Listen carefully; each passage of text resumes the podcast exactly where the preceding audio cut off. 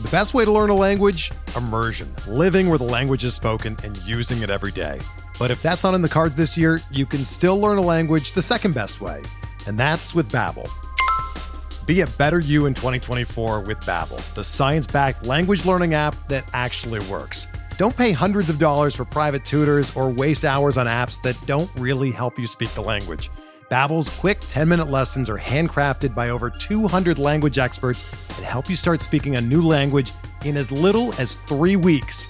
Babbel's designed by real people for real conversations, and their tips and tools are approachable, accessible, rooted in real-life situations and delivered with conversation-based teaching so you're ready to practice what you've learned in the real world. Here's a special limited time deal for our listeners. Right now, get up to 60% off your Babbel subscription at babbel.com slash bluewire. That's 60% off at babbel.com slash bluewire, spelled B-A-B-B-E-L dot com slash bluewire. Rules and restrictions apply.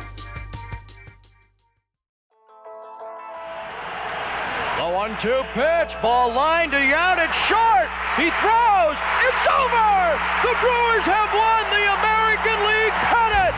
Milwaukee, you have a World Series. Hit in the air. Yount makes a great catch, and Juan Nieves has thrown the first no-hitter in Milwaukee Brewer history. Swings, and there it is.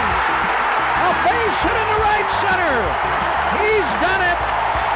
3,000 for Robin. And there's a drive in the left field. This is hit well, and it's gone! Ryan Braun!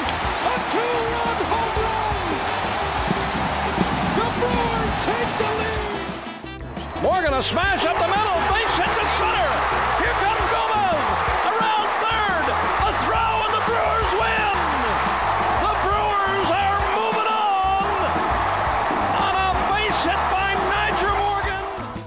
Here it is. Yelich sends one to right center and deep.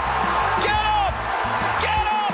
Get out of here and gone for Yelich. You're cruising for bruising with me, Andrew Snyder, And me, Adam McGee. as we talk all things Milwaukee Brewers for the Gyro Step Podcast Network and Blue Wire Podcast. Adam, this is uh, session two of the Manchester Dublin tapes, where we sit down and talk about the Milwaukee Brewers from across the Atlantic. Uh, we've got a nice round number of games played this season so far in 2022, and, and things are going pretty well. The Milwaukee Brewers are 13 and 7. I believe they sit in first place in the NL Central, their rightful place atop that throne, but obviously there's a long way to go. First of all, Adam, how you doing? I'm doing great. I'm obviously doing better than you, but it you're on the bend. Like you said, I think everyone listening who listened the other day will agree you sound better today than you sounded on our last episode. Yeah, last episode was rough. I was only uh, lifted uh, by the performances of the Milwaukee Brewers, but I was really playing through an injury. It was my Michael Jordan flu game. Um, but yeah, I've recovered from the symptoms that were keeping me down from COVID 19. Now it's just the matter of testing negative so I can get back to the, the beautiful United States of America and watch the Brewers in my natural uh, time zone. Uh, no offense, Adam. I've very much enjoyed our our late night uh, experiences together. Watching. I'm glad that this Brewers. exercise could open up with you getting to appreciate the struggle somewhat. I think that's Oh, yeah. that's helpful. Adam, I think I've always uh, appreciated the sacrifices you make for for myself and uh, our colleagues in, in podcasting at late hours and watching sports uh, at late hours. But now I really have lived it for, for a brief period. So I'll just always at any anytime I'm I'm settling in at, at eight o'clock uh, Eastern time to watch a Brewers game, I'll I'll think about what time it is for Adam and say, you know what, thank you, Adam. Um, but on our last before podcast, before before you launch in, before we get into the real business here, I'm just quick quick note. Again, it's a reminder. Those of you who've been listening to GSPN pods to win in six, you'll already be on top of this. But our GSPNstore.com launch sale is coming to a close. Ends April 30th.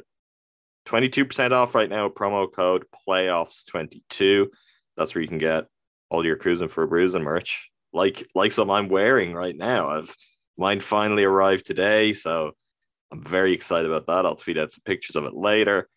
But if you want to get your hands on some, whether it's a t-shirt, a sweatshirt, a hoodie, mug, whatever it might be, we've got tons of options up there. We've got Cruising for Bruising, we've got Bucks team stuff from Win in Six, from Gyro Step, and we've got general Gyro Step podcast network stuff too. If you want to rep the podcast, support us, be greatly appreciated. And the Andrew, we are the leaders in the clubhouse. The best selling, the best selling merch is the cruising for bruising stuff. So I, I don't know if that's a lot of pressure on us at this early stage. If we should be flattered, if we should just be very grateful to the fantastic designers who delivered our our logo. But um, it's it's great, and it's it was very very cool to see. We were getting um some some shots of some cruising for bruising merch out in the wild, not just for people in their own homes or out and about, but literally at AmFam.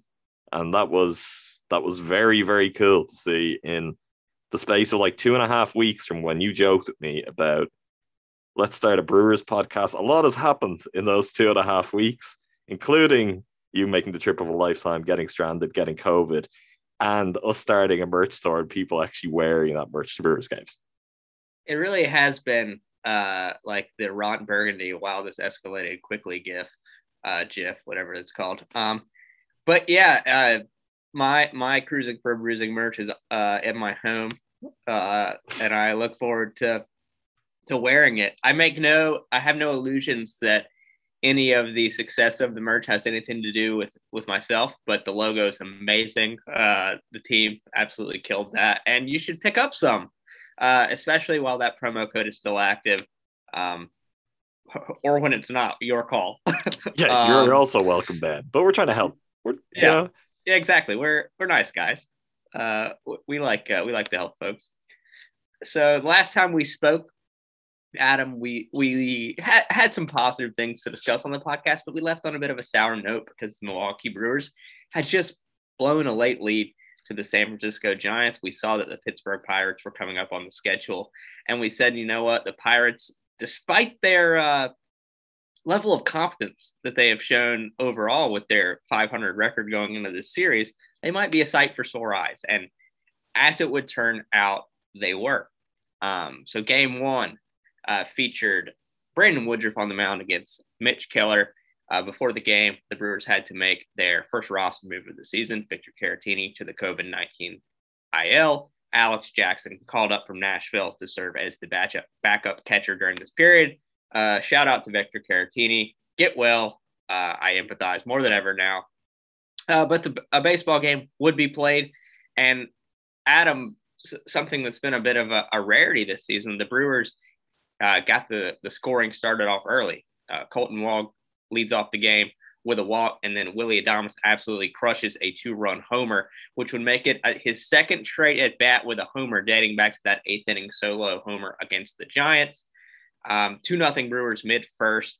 Uh, how are you feeling early? Two two nothing lead with Big Woo on the mound. It, it feels like a recipe for another uh, maybe low scoring, uh, but uh, you know close Brewers win. How did, how did you feel at that point, Adam? It doesn't feel low scoring when you've got two runs in by the first, because sometimes the Brewers do not get two runs in in nine innings. So um, definitely was was feeling a lot better. It was great to see just those early signs of life.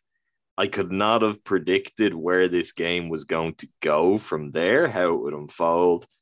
The number of times I was like, oh, this is fantastic. They're finally getting a big, dominant, easy win.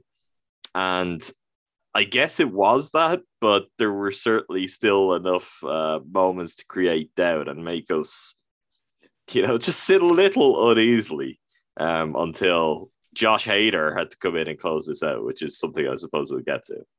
This game was a roller coaster ride, and I think it changed for the Brewers at, at one pretty specific point, and that was in the second inning, where uh, Woodruff uh, Kevin Newman singled off of Woodruff's foot and he stayed in the game. He threw a few warm up pitches. He looked okay, but he wasn't necessarily as sharp as after that point, and that's when the runs started in for the Pirates. Uh, Roberto uh, Perez would then double to the left to score Newman, making it 2 1 Milwaukee. In the fifth inning, Willie Adames uh, was added again, doubling to, to left field to score Kolten Wong and Lorenzo Cain.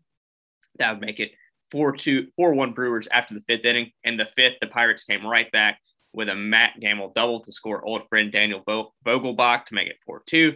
Then a Kevin Newman single tied things up at four, scoring Ke'Bryan Hayes and Matt Gamble. But then the, the Brewers offense, this was a this was a particularly uh, encouraging game from the Brewers offense because their scoring came in just multiple innings. It wasn't one big flurry. It wasn't a a two one lead followed by a Christian Yelich grand slam or just uh, an inning with a, a big homer or you score in the first and then you don't score till the seventh. They were scoring inning after inning for the most part, and that was really encouraging. In the sixth, uh, a Tyrone Taylor triple scored Rowdy Tellez. Omar Narvaez followed that up with a single that would score Taylor. Kolten Wong RB or RBI single that scored Narvaez, and then that man at it again. Willie Adames with his second homer of the game to score Jace Peterson and Kolten Wong. So the sixth inning was the big inning for the Brewers. Come into the inning tied 4 4, uh, leave the inning with a 10 4 lead. Uh, Adam, I think we should t- pause for a minute to talk about Willie Adames because he, so. had, he had quite a day. Uh, four for five, two runs scored, seven RBI, and the two home runs. I mean, uh, we'll talk about the rest of his series in a bit, but it seems like Willie Adames is figuring something out at the plate. Yeah, he started the season very well. I think our first couple of episodes, we were singing his praises, and just kind of what feels like out of nowhere, I it just dropped off. It completely disappeared. Um, he's been doing great work in the field, generally still defensively. He's a real kind of he's a real playmaker for the Brewers, and we'll talk about that some too in, in the context of this series later. Um, but the offense wasn't quite there. So for him to come back, home run the first inning, and then follow it up with another at a seven RBI, which was tying the franchise record.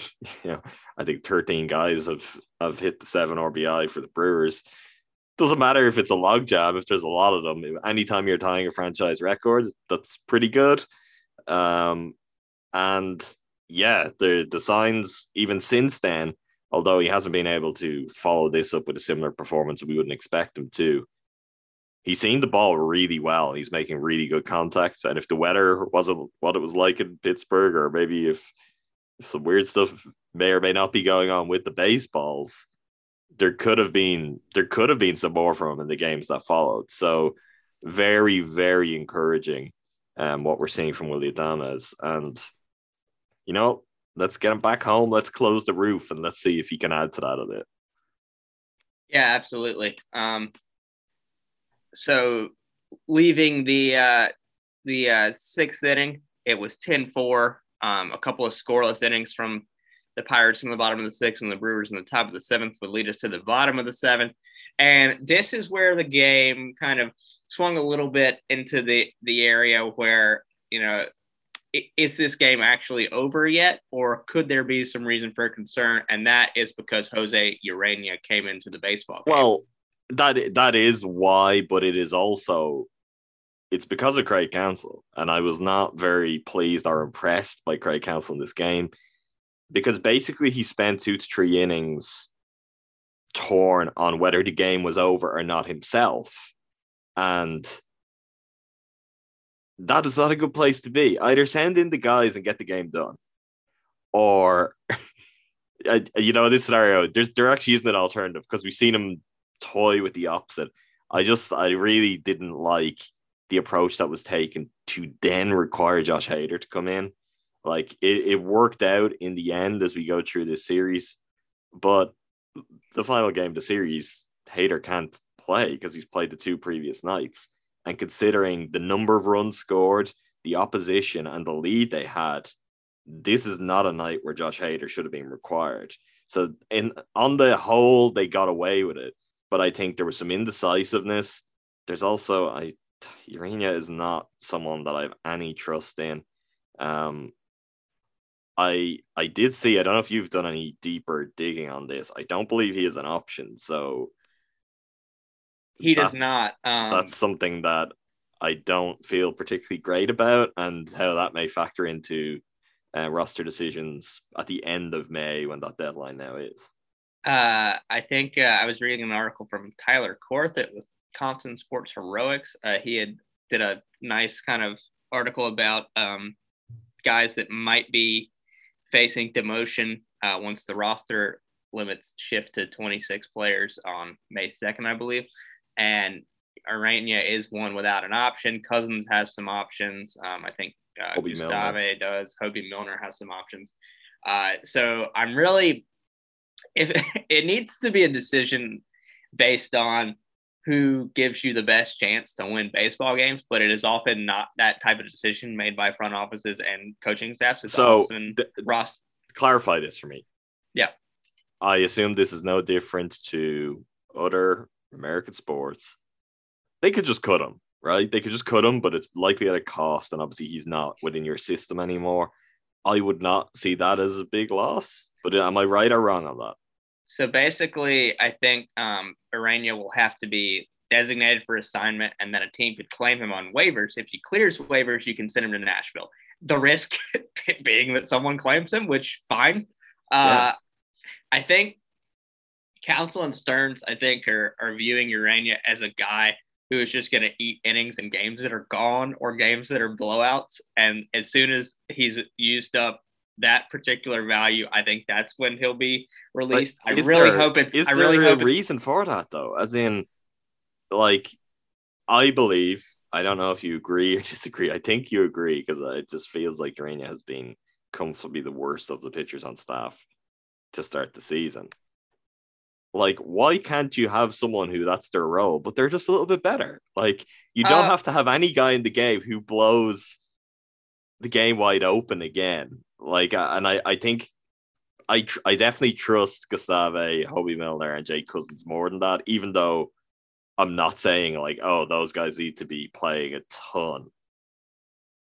Yeah, there's there's no reason you couldn't have someone like that. I think I d- I'm just trying to put myself in their shoes and think the way they're thinking because if it were me, I would not have signed him to begin the season. I've seen enough of him with the Miami Marlins uh, intentionally throwing at players as well. That's a separate story for another day.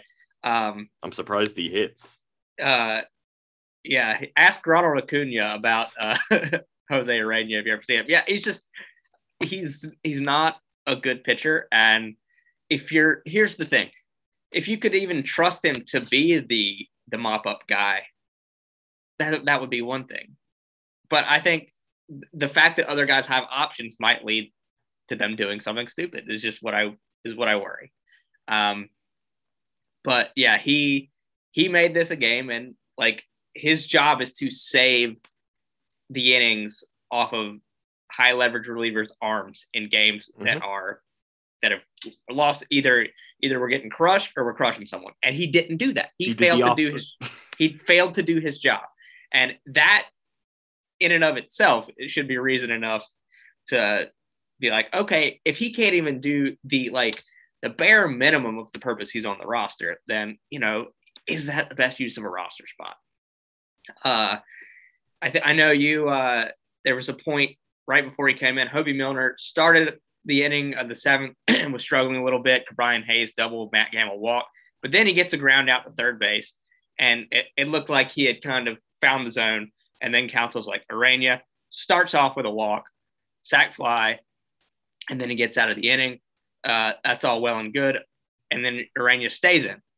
And we're like, all right, well, where's this going? And then in the bottom of the eighth, uh, he, uh, I think uh, the first runner reached on an error and then double to right field, ground out to score a runner, uh, sac fly, 10 7. So you've already played your way into a situation in one inning where it's almost a safe situation. Yeah.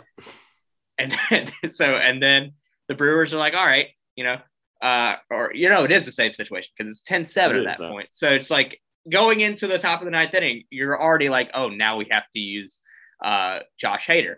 But yet, Adam, the the Brewers' offense was like, you know what, this is our day where we're playing well, uh, and they would score two more runs in the inning. Uh, Yelich uh, scored uh, a run off of uh, throwing error by Michael Chavis, I believe, and then Arma- Omar Narvaez singled to score Andrew McCutchen 12 7 going into the ninth inning. And then what does Craig Counsell do? He's like, you know what? I'm going to give Ureña another chance to make this game a safe situation. Uh, the Pirates end up scoring uh, another run to make it 12 8 on a fielder's choice to, to shortstop. And then another single puts the game into a little more precarious situation with, I think, runners on first and second uh, with two outs. And then Josh Hader has to come in for one batter, strikes out Marcano. Brewers win 12 8, but it was a lot harder than it should have been. Uh, all, all Hoby Milner, right? So Hoby Milner obviously has the shaky start, then he gets an out, and it looks like he's found the strike zone. Why take him out then when, like, because what he the decision making that Counsell made there contradicts the decision making he then goes on to make with Ureña. Like it's it you should have a bit more patience, a bit more confidence because at that point you have the lead. And if Milner is going to cough up a little bit more, okay, that is not ideal. But it seemed like he had steadied. And if your your thought process at that point is let's just see if these kind of end of the bullpen guys can see this game out, save some of our more important players. I don't know why you don't let them have just a little bit more than that to make that decision. And then he, he immediately does the opposite because if that's the thought process, you think when Ureña comes in, it doesn't go well right away. At that point, you just go, okay, you know, I would like to save these guys, but like, Box, you're coming in, or Devin, you're coming in, and let's get this done now. You know, we've been forced into it, so we're gonna. But he just keeps going with that, and he keeps, and then it's like, because it works out well. Hader comes in and gets the save, which I say works out well, it would be better if Hader doesn't have to come into a game where you score 12 runs. That is not what you associate with Brewers baseball. That when you score 12 runs, you're going to need Josh Hader to close out a game. But at the same time, it's it's just it's kind of sloppy game management. I didn't didn't really understand, excuse me, the thought process because it, it just felt like he was swaying in the wind. Like you're seeing him react one way to Hoby Milner, and then he just opts against taking similar action with Ureña, and he not only lets him go, which maybe you just need to at that point because you don't want to work through too many arms, but he really lets him go. Like the fact that it's it's over two innings pitched for Ureña is wild. Yeah, and the I would have liked to see Milner just get to try and at least finish the inning, considering the situation, because it's not like it's a three-one game where you're like, okay, we need to, like you said, we need to go to Devin now, like close out this inning. You, your your option is Hoby Milner or Jose Ureña in that situation, and it's like, is and they're up 10 5 when he's what are we do like what are we really doing here? I, I mean, if I would understand it if like it was his second inning of work or something. He's not a guy that's used to going multiple innings, whatever. But it just, I don't know. It it felt like a situation where there were just a few choices made and, and not made in that, uh, like in those subsets of innings by Counsell where one point was decision and the end point was Josh Hader coming into a game he never should have came into and like you said, it, it could have impacted game three of the series, and the Brewers are just lucky that didn't. It's also for us, and probably a reason why we care about it more than like a podcast about any other team would care about this in this situation. The Brewers have not had easy wins. And you finally have a game where it's like, oh look, they're gonna win like running away. Like this is this is no game, this is great. And by the end of the game, you're actually you're on edge, like before Hader comes in, because one, you're saying, are they to have to bring Hader in? And two, you're saying, how much damage is going to be done before Hader has to come in? Like, and the, the other thing with Hader, Hader has been impeccable so far this season. That can't continue. At some point, you know, he's he is human, I believe. So at some point, something is going to go against you in Hader's innings. And if this was the game, a game where you score 12 runs against a not very good Pirates team, and they let that get away to or get to a point where Hader has to come in, and then maybe it is the day where he doesn't quite have it. That would have been brutal. So just not very convincing management of the game from my my viewpoints, maybe maybe people will say there's so much I don't know there and I'm naive, but you seem to be in agreement with me, so I feel good on that.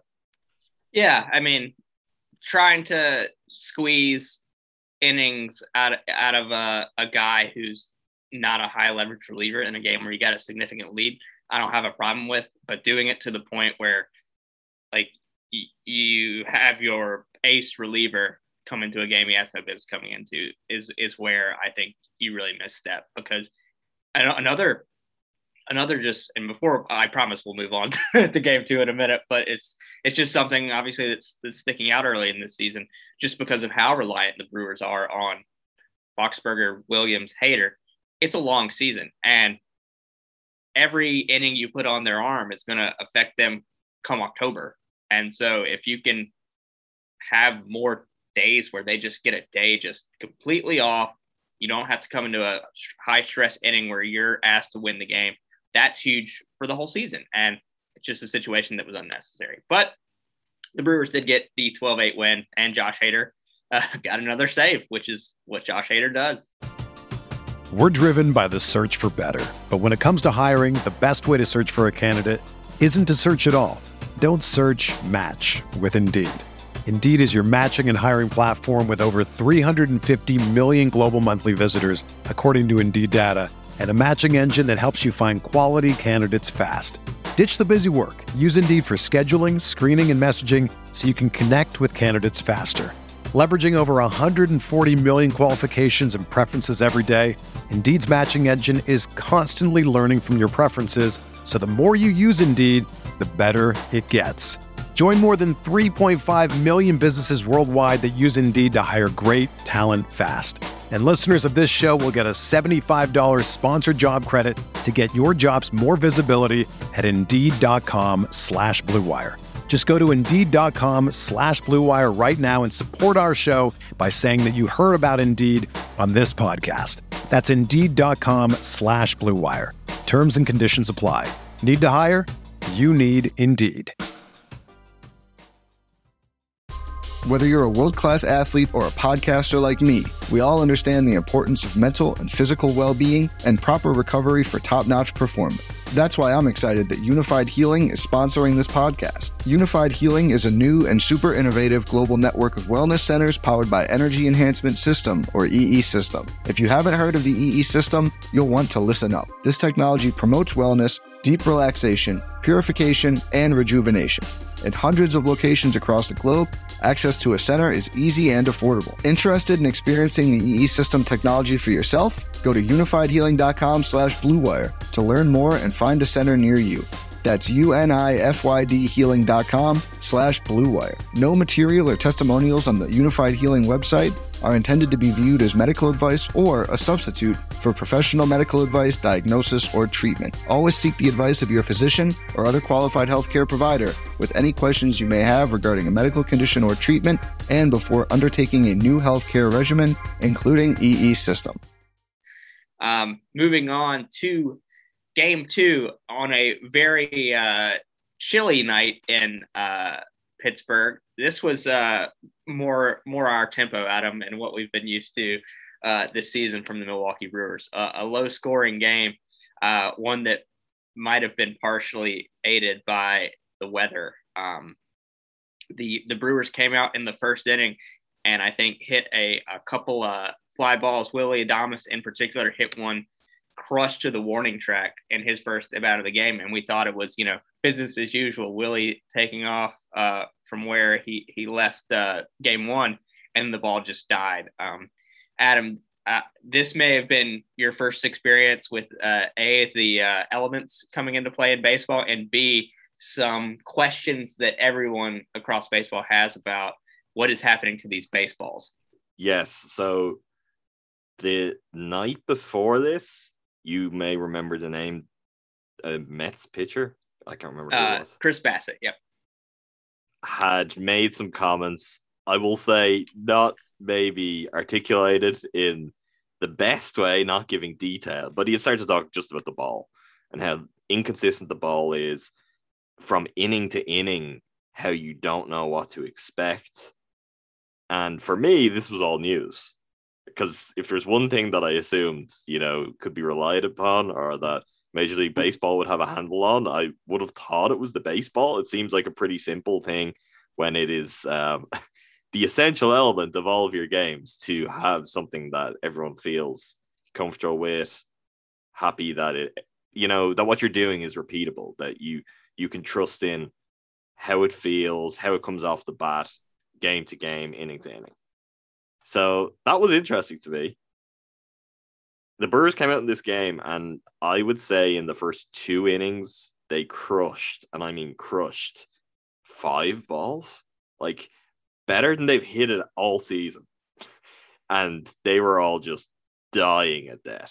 Like not even not even getting close to the wall in most cases where the sound off the bat you're like oh that's that's in the upper deck for some of them and it's just dying and you could see the look on disbelief um, on the players' faces. Definitely, I think Kutch had one, Rowdy had one, where they're just going back to the dugout, just baffled, like completely baffled by how, at minimum, they're not getting to the wall and getting a chance to to get a double.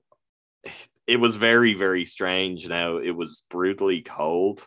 Um, there were many brewers that were you know, if you didn't know jersey numbers, they'd be tricky to identify because like Kolten Wong, it was basically just you could only see his eyes. He was so covered up. Willy Adames was not far behind that. Um Hunter Renfroe had his satchel. he did. I I had to ask you. I was like, what is with the bag that Hunter Renfroe has? That seems, you know, something of a hindrance if you've really got to get after a ball in the outfield. I, I wouldn't want that kind of weighing me down or just kind of flopping around. But I guess, you know, also a hindrance would be if your hands were completely iced at the time. Um, but yeah, I, I don't know. Like, it seems like it was cold enough that maybe all of those hits not getting anywhere could be explained by the weather conditions. But I also obviously had some other questions that I put to you because it was fresh in my head at this point that, oh, well, maybe maybe the ball doesn't always fly as people expect it to. Um, yeah, it's something that's that's probably going to be an ongoing issue. I mean, there was the debate over a few years ago about not really debate. It was kind of proven by people that did independent research. I think Ben Lindbergh of the Ringer, uh, in particular, had a good article that that showed the balls are juiced. MLB has done this without saying anything um, and that's why home runs are up. And now, apparently, last year they had a juice ball in play and a deadened ball in play, and they didn't tell people game to game. And now it's clear that this ball. So, can you can you tell me, even within a game, can you paint the picture of the journey of a baseball in a game, and even from inning to innings, the idea? Because this seems like something that, uh, given the history of baseball and given the ways that advantages can be found, and maybe um, there have been many controversies for many different reasons over the history of the game. It would seem like something that would require a really tight handle on. Um. So the journey of a baseball. So there are a lot of baseballs that go into play during. There games. sure are. I mean, from a foul ball to a ball that gets scuffed after it's hit, there are balls constantly being taken out of play. Um, so the journey of a baseball. I know the the umpires uh, like ha- have a room where they rub up baseballs with this like special mud that comes from I don't remember where, um, just to you know take that like it's still it's still like uh, has a, a new ball look like it's not uh, dirty to the point where it's like looks like a ball that I would have used to play when I was a kid and it's just like we have this ball and this is our ball but it, it gives it some it's supposed to take that like new sheen feel off of it. Um, and I guess it's not doing a very good job. The new sheen feel is bad. Yeah, you don't you don't want slick. You want you want so some, for a pitcher. Okay, for yeah, yeah, yeah, you want you want some grip. So they, the, they do but that. the one issue because I read about that and that blew my mind because one obviously the ball looks pretty new when it's out there. You're never yeah. like oh, um, but that's immediately where you're bringing consistency into the game. You're if you're interfering at that point, just there is that's where you're not going to get the same ball pitch to pitch, inning to inning, game to game. Well, that's and I think that's one of the complaints because in the KBO, um, And I think in the Japanese league, they have these balls that come with this, not necessarily an, adhesive, but there's like a, a, an element of grip applied to the baseballs Mhm. before they get to you. So it, they don't need to like use spider tack or something like Gerrit Cole was using last year, or you know, sunscreen mixed with sweat, mixed with rosin. Like they, they don't have to do these things themselves to like feel like they actually can get a handle on the baseball or have uh 68 year old men rubbing baseballs with mud in the bowels of a stadium. Like it's just insane to me that it has gotten to this point, like with the baseball, that just like in the the highest like standard league of baseball with the best baseball players in the world, and they're just like out there using like uh might as well be using like a baseball that you got from the gift shop on the first baseline or something. It's it's crazy to me. Um and it's clearly affecting play. I mean, we watch the Brewers every day. So we know that offense is down um, for the Brewers, and it's been down across baseball. I need to I'll do some research going into the next podcast so I can like see truly what the numbers look like this season and how things are being affected. But I watched White Sox Blue Jays um, yesterday. Uh, I think it was one nothing Blue Jays win, and these are like two high powered offenses that you're used to just seeing put up runs, and it's just balls just dying in the in the gaps in the outfield, and like ground ball weak contact by guys that you expect to just absolutely mash. It's it's something that I mean, I know they like I don't know what the end game is and like what MLB's goal is. Reduce offense doesn't really seem to make sense it for the seems casual so fan. simple. I, I mean, you get all of that in all sorts of different sports. It's like uh, it's like golf ball talk in golf, and the idea of you know rolling back uh, the ball so that guys don't hit it as far, and so you don't have to keep like at a very costly and non-environmentally friendly way buying up more land to lengthen holes to combat just how far guys hit it. A very simple solution that would be to to rein in the ball. But it, it seems like uh, I mean that that hasn't happened in golf, and it's a very contentious issue. But it is always the most simple solution. In baseball, I I do not understand why it's an issue. Why can they not manufacture a ball that is as they need it to be the second it gets in someone's hand? There shouldn't be any other process involved because once the process is involved, that's where you are going to get real kind of differences and imperfections and inconsistencies added that if the process was more streamlined now i say this again worthwhile reminding people i i may have held a baseball in my life i may not i i think i have. Don't know when don't know where because not many around here. So i certainly can't speak for pitchers in terms of just exactly what they're looking for with that feel and how when they get a ball that feels right, that obviously has been kind of we'll we'll say treated in the appropriate manner before a game. What the difference is to that to when that's not the case, but I, I just the whole idea of it when I saw this thing about mud, I was like, this is this is completely insane. This is wild. And uh, MLB bought a stake in Rawlings from Newell Brands in 2018. So it's not like a situation because Rawlings is the baseball manufacturer. So it's not like where the NBA can go, all right, we're moving on from Sp- Spalding to Wilson uh, to, and I guess in their mind, improve the basketball or whatever that was about. Um, but so it's, they have complete control over it and there's no transparency and they're not gonna like they can't just look for other solutions And also, it's they- them they had a lockout, so they had added time to for things like that. For all the things that were, you know, parked aside that you can't do during a lockout.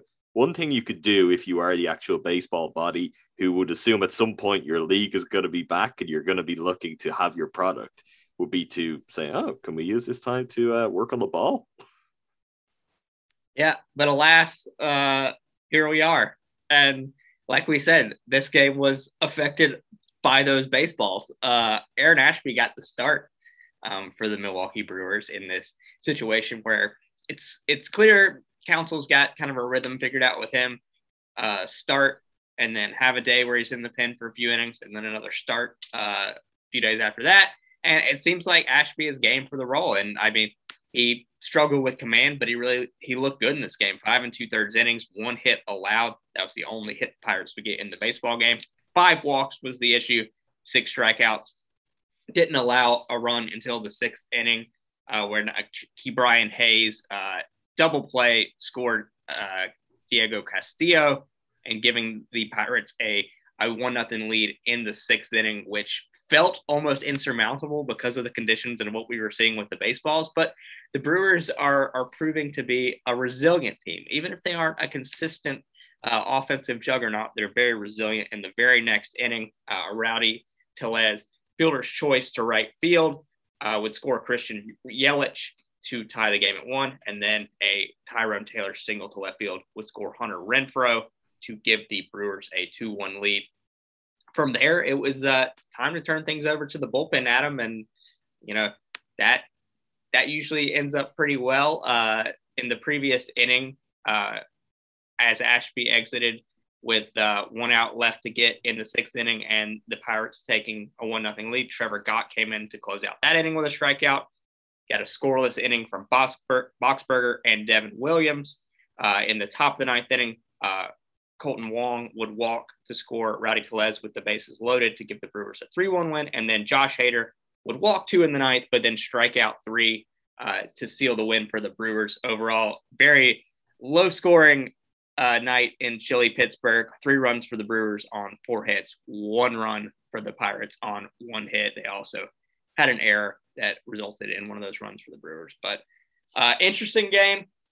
Uh, the Brewers couldn't do much with the Pirates pitching. Uh, Dylan Peters got the start uh, for Pittsburgh. And this is uh, another point of conversation because originally going into the game, Bryce Wilson was listed as the starter. He's a right handed pitcher. Peters is a lefty. So they deployed the tactic that the San Francisco Giants uh, deployed by starting Sam Long on Monday. Adam, when Dylan Peters was announced as a starter after we were told it was going to be Bryce Wilson, did the thing that popped into my mind pop into your mind?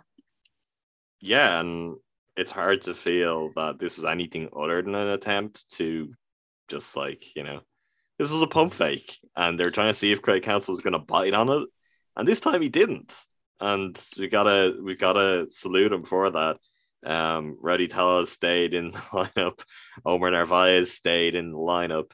There wasn't just the kind of knee-jerk reaction that we've we've had before um, where all of a sudden it's all all of those guys are emptied out, and with Rowdy and Omar, like both delivering pretty well on the high end with the bat, given where the Brewers are as a team overall.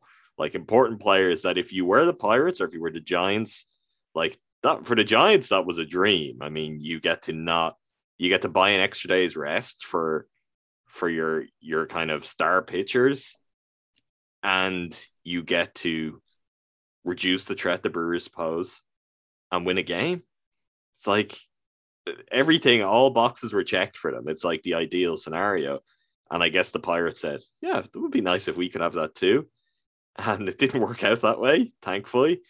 This is a game really that when you look at it, and I mean, this also probably, in spite of the Brewers making their own changes for the final game of the series, looking at the pitching too, you would say mm, they should probably be making this easier than it was. Like the fact that through six innings, they were actually trailing to the Pirates um, on this bullpen day was not ideal. But as you mentioned, one thing we're probably not giving them enough credit because we're getting so stressed game to game in the moment about how close these games are they're really good at winning close games, which is a very, very nice tool to have. And the concern will just be is close games good enough for when the playoffs come around? Like, is it is it okay to be? Are you going to be able to contain the very best teams in the league to the point where you're in a close game that you can win it? And that has been the Brewers' problem in recent years and it could be their problem again unless they find something or unless they they find someone maybe over the course of the season that can unlock something and help them to get a bit more offense the one thing from this game that i would just i think would be remiss was not to really put some emphasis on was the incredible double play from Kolten Wong and Willy Adames. Um, I have obviously not watched a whole lot of this, but I hadn't seen a play quite as impressive as this yet. And those two guys in particular, they combine a lot for some some nice double plays. But just the the awareness and the kind of inherent understanding of where they are positionally. There's an element of trust there, but I think you can have that level of trust with two defenders who are as good as those guys are. Um, but kind of Kolten Wong sliding, kind of a blind flip up to Willie, who just pinpoint accurate delivers um, to Rowdy. Yeah, Rowdy was Rowdy was still in the game for all that. So Rowdy at first base for a crucial, crucial double play. Uh, Craig Counsell called it the defensive player of the year so far. I would struggle to disagree with that. Yeah, I agree. That was a great play. Um, it's like something you see on MLB The Show. Yeah. with the with the uh, the flip there.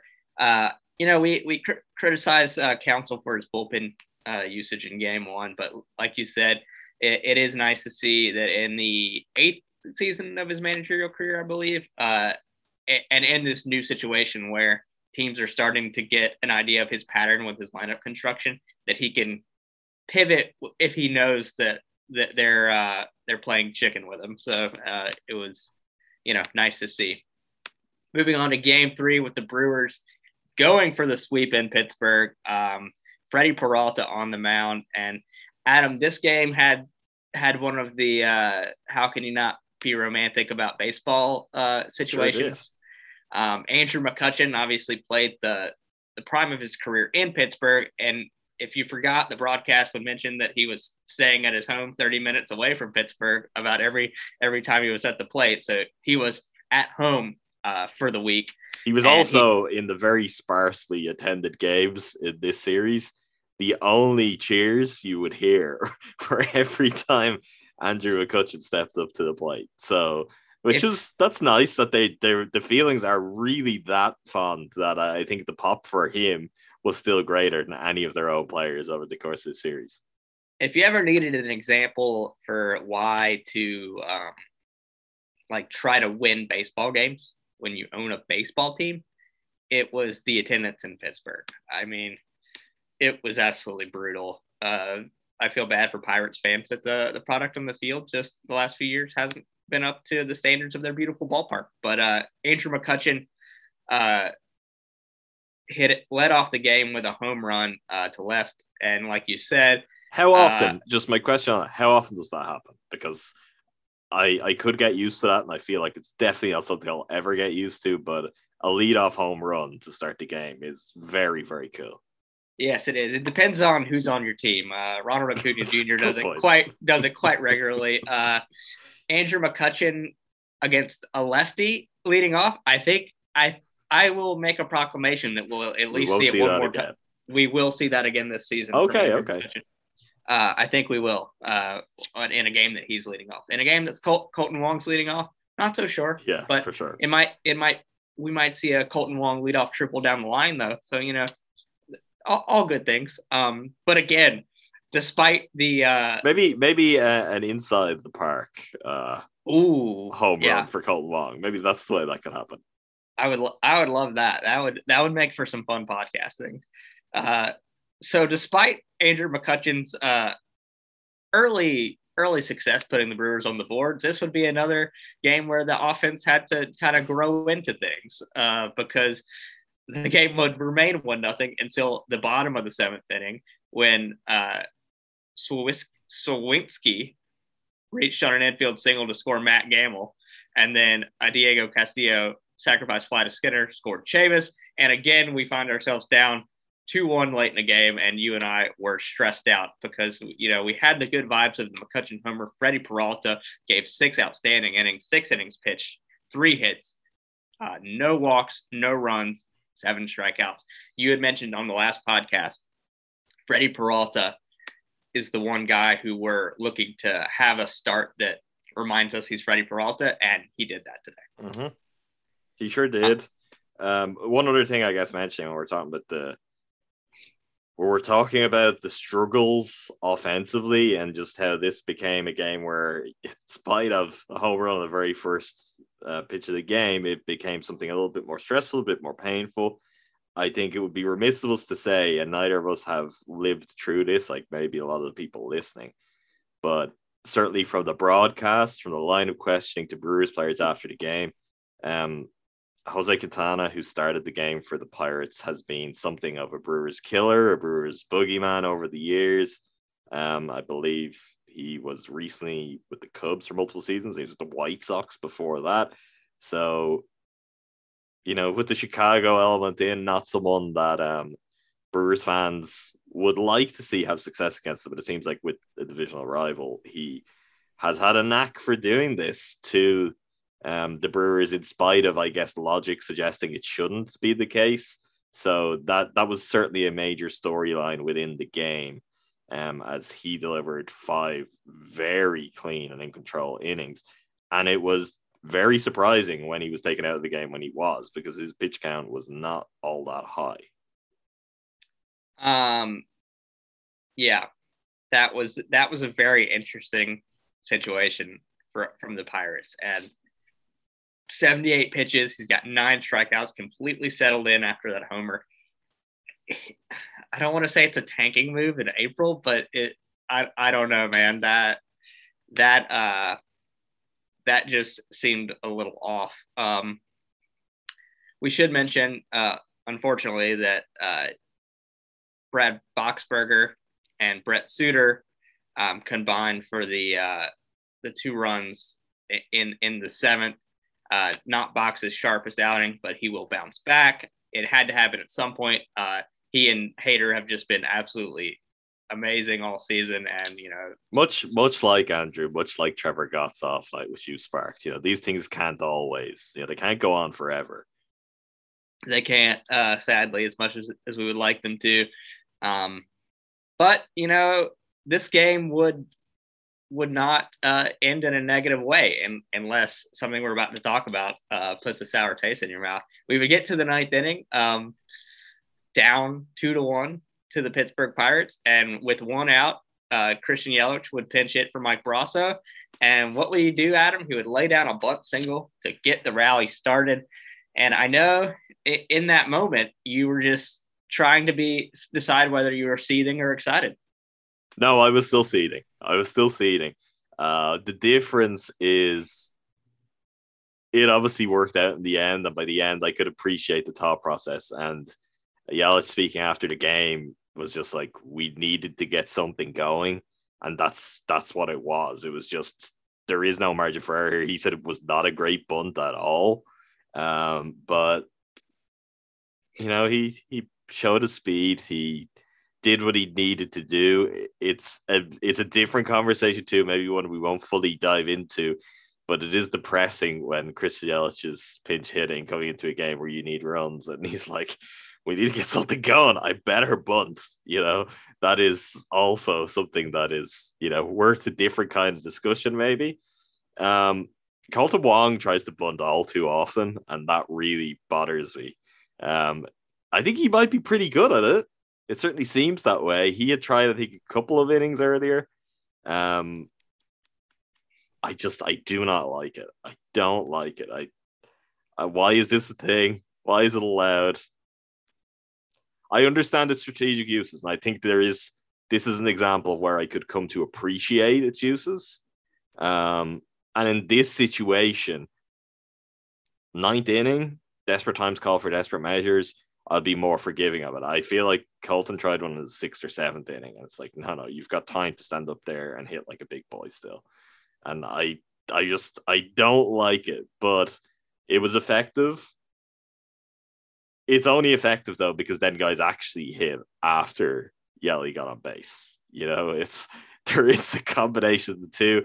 Yes, he gets on base. That's important, and that is ultimately, you know, a one one run game. Him getting on base and then um, getting batted in by Kutch, that is that is essential, completely essential to Brewers winning the game. But once you do that, it still requires someone actually playing real baseball. Is what I have to say on it. I was hoping we would get Adam Butt thoughts, and we did, folks, and that's that's what we're here for. Um, yeah, one out bunt single by Yelich, followed by a Kolten Wong single to right, and Omar Narvaez flared single to left field. And then Kutch, how can you not be romantic about baseball? A a line drive single over the second baseman's outstretched glove. If he catches that ball the game's probably over and Pittsburgh win But Kolten Wong had slipped kind of getting back to second base. He could have doubled him off um, to end the game in Pittsburgh's favor, but it was, you know, just over his outstretched glove, two run score to give the Brewers a 3 2 lead. Andrew McCutchen back in quote unquote his home, and he basically wins the game for the Brewers, leading off with a homer, a two RBI single in the night. He was partially responsible for every run that was scored in this baseball game. That, that gave way to Devin Williams in the ninth inning, um, coming on because Josh Hader uh, needed a day off because he was used in a game earlier in the series that he shouldn't have been needed in.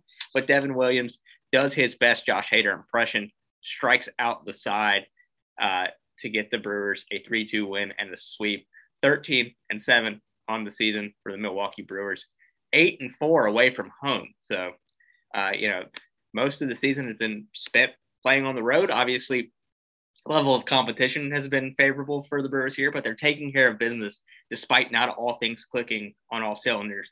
And at the end of the day, while we have concerns about the offense, it's they're in a good spot, and it's been nice to see. Yeah, and get, game three follows game two, and that they're behind.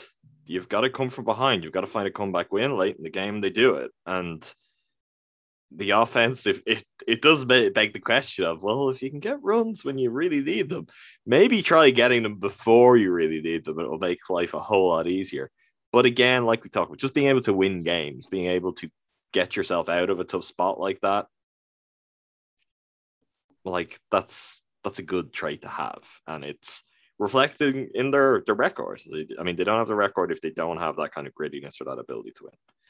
So and and we've got um on the horizon Luis Urias returning to the team, and the lineup could provide a spark.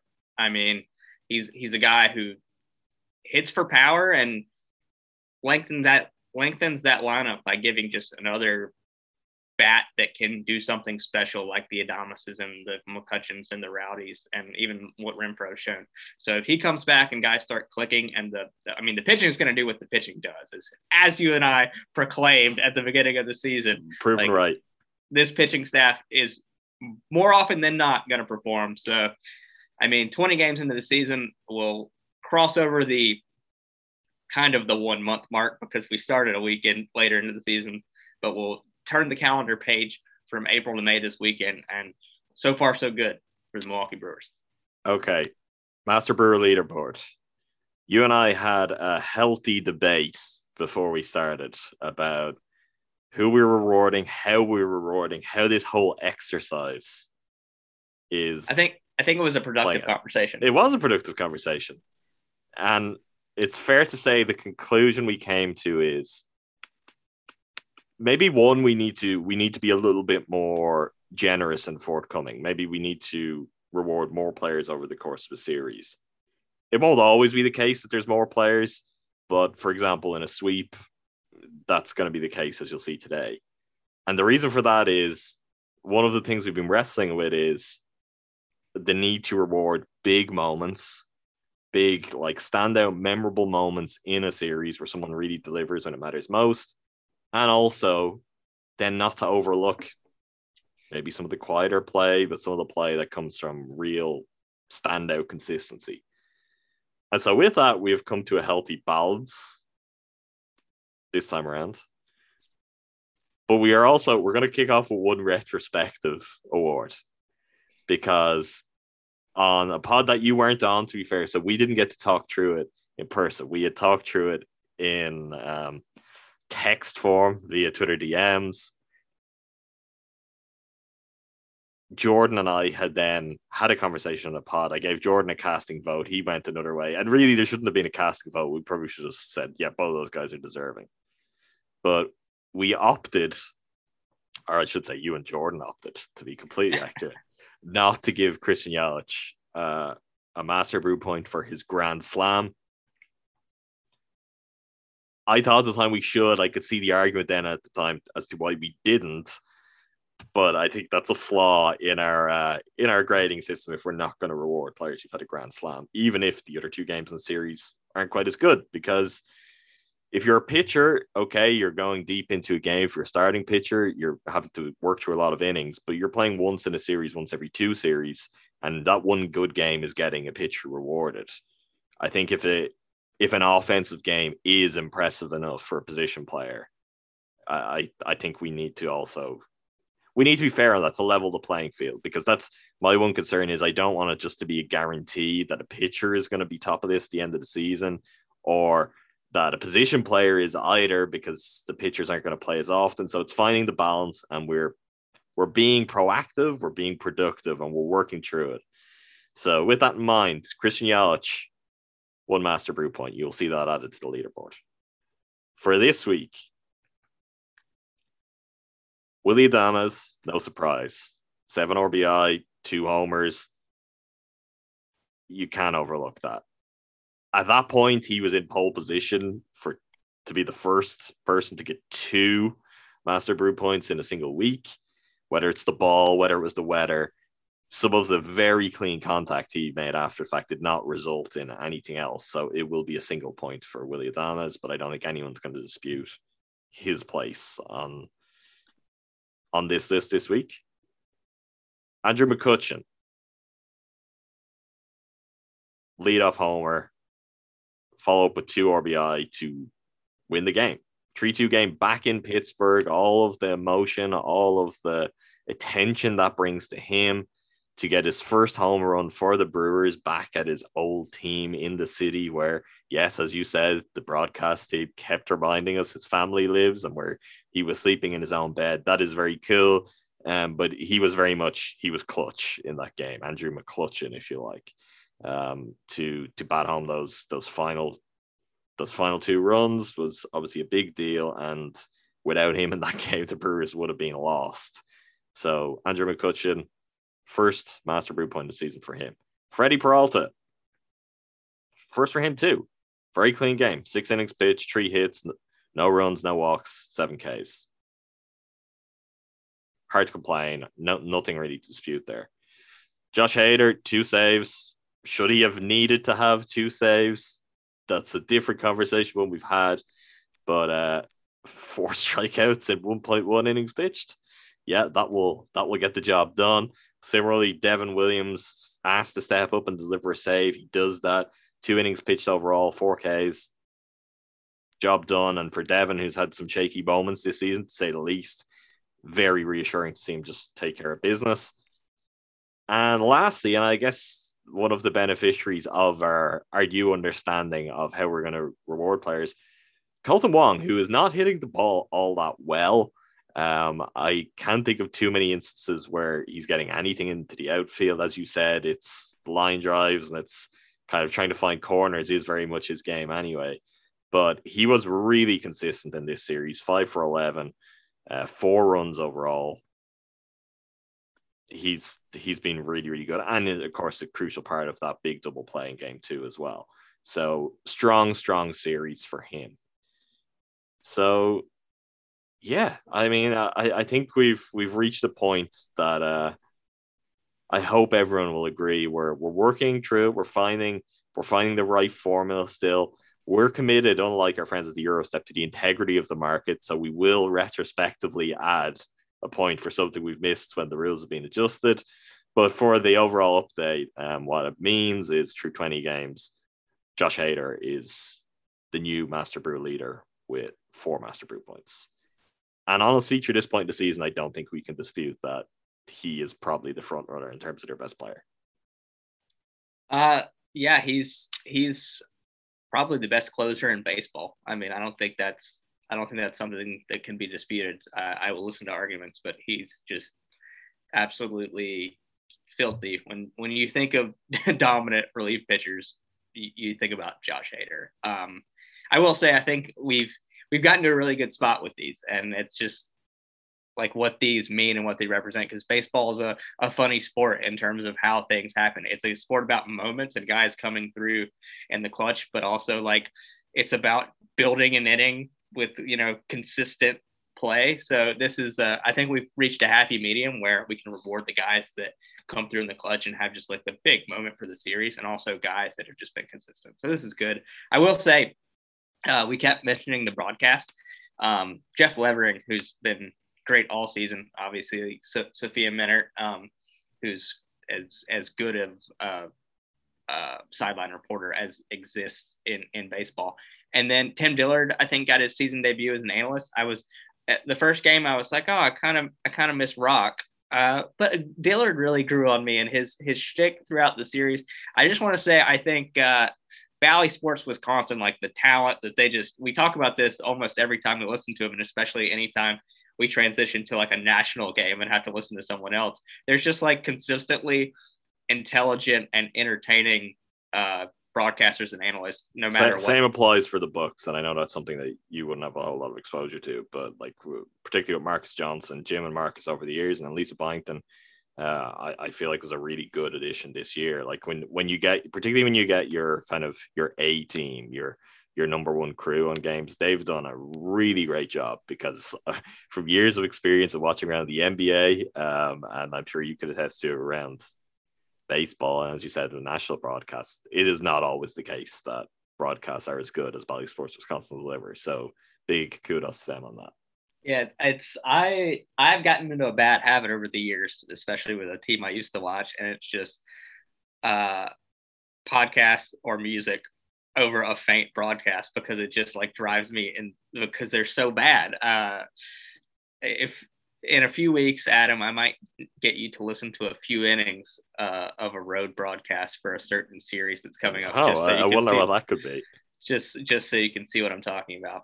But that series is not next because the Brewers return home uh, this weekend to take on the, the Chicago Cubs, the team uh, that the Brewers took on during their open opening series of the season at Wrigley Field. Uh, it didn't go well, lost two out of three, but uh, now it's the time for redemption. Uh, game one, which will be tonight. Uh, don't even ask me what time because I'm looking at a UK. Uh, I feel like it's around 7:30 Central. It's so it's 1:10 a.m. 7:10 Central then. 7:10 Central. There we go, Adam. It's going to be Adrian Houser versus Kyle Hendricks, who is the pitcher that the Brewers have already faced this season. Uh, game two, which will be on Saturday at, hold on, I'm going to backtrack. Is it six, six hours? 10, 610 Central. Uh, Eric Lauer, Lauer versus Justin Steele, another guy the Brewers face this season. And then at 1210, no, 110, yeah, 110. 110 Central on Sunday, Corbin Burnes versus Marcus Stroman. I I really hope I'm somewhere not in the air because that is a game I really want to see. Corbin Burnes on the mound against Stroman, two uh, really good pitchers. One best pitcher in the National League, and Stroman's also, you know, very talented. That could be a, a, a fun uh, matchup and a fun series overall. I'm interested to see how Eric Lauer um, finishes up his uh, best start of his career, maybe uh, from last Sunday Night Baseball. And then Adrian Houser, you know, he'll probably give you the six innings, three strikeouts, two earned runs, and a whole lot of ground balls. And if, if he does that, uh, I like the Brewers' chances. But yeah, here we are, 20 games into the season, ready to uh, play 142 more. All right. If you're enjoying listening to the podcast, please make sure to go and give us five star ratings wherever you listen. If it's on Apple Podcasts, you can also leave a review. With that in mind, Shout out to Alexander23, who left a review for us on Apple Podcast. Subject line The Brewers podcast I didn't know I needed. Interest in baseball slash the Brewers has waned in me over the past decade plus after loving it as a child, and that interest had been replaced with a similarly foolish Bucks fandom, in parenthesis, foolish until last year.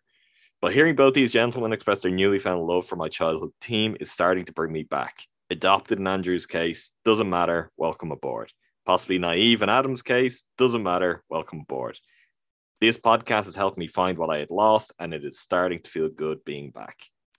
Great review.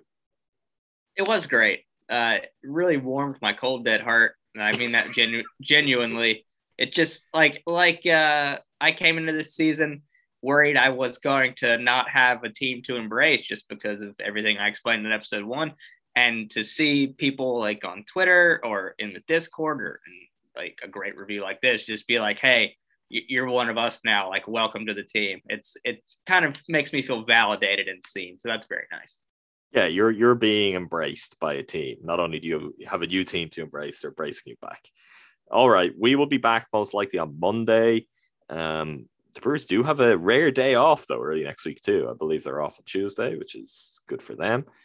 Um, until then, make sure you subscribe to us wherever you get your podcast. Crewsing for a Brewsing. You can also subscribe to the Gyro Step Podcast Network. That is where you'll hear from from me too, um, on lots of Bucks stuff. Myself and Jordan on Win at Six, Ty and Rowan on the Gyro Step, and at the moment with the Bucks in playoff mode in the second round series against the Boston Celtics set to start Sunday, all of us combined on regular post game crossover podcasts. If you want to get into the Discord, you can go to the link in my Twitter bio. I can say that now because I did it after many years. You can fill out the Discord access form, or if you want to do it even simpler, send us a screenshot of a five star rating and review. I'll I'll get you invited in. We've got a great Brewers channel in there, great Bucks channel. If you want the whole kind of a large group chat experience where you can go and talk all things Wisconsin sports, the GSPN Discord is the place to do that. And lastly, one final reminder gspnstore.com 22% off with promo code playoffs22 through to April 30th. If you want to support us, want to support all of the Gyro Step Podcast Network shows, that is the place to go do it. Go pick up some of our, our great merch. Our logo looks great, it will look even better on you. Until the next time, thanks again to all of you for listening. Thank you, Andrew. Thanks, Adam.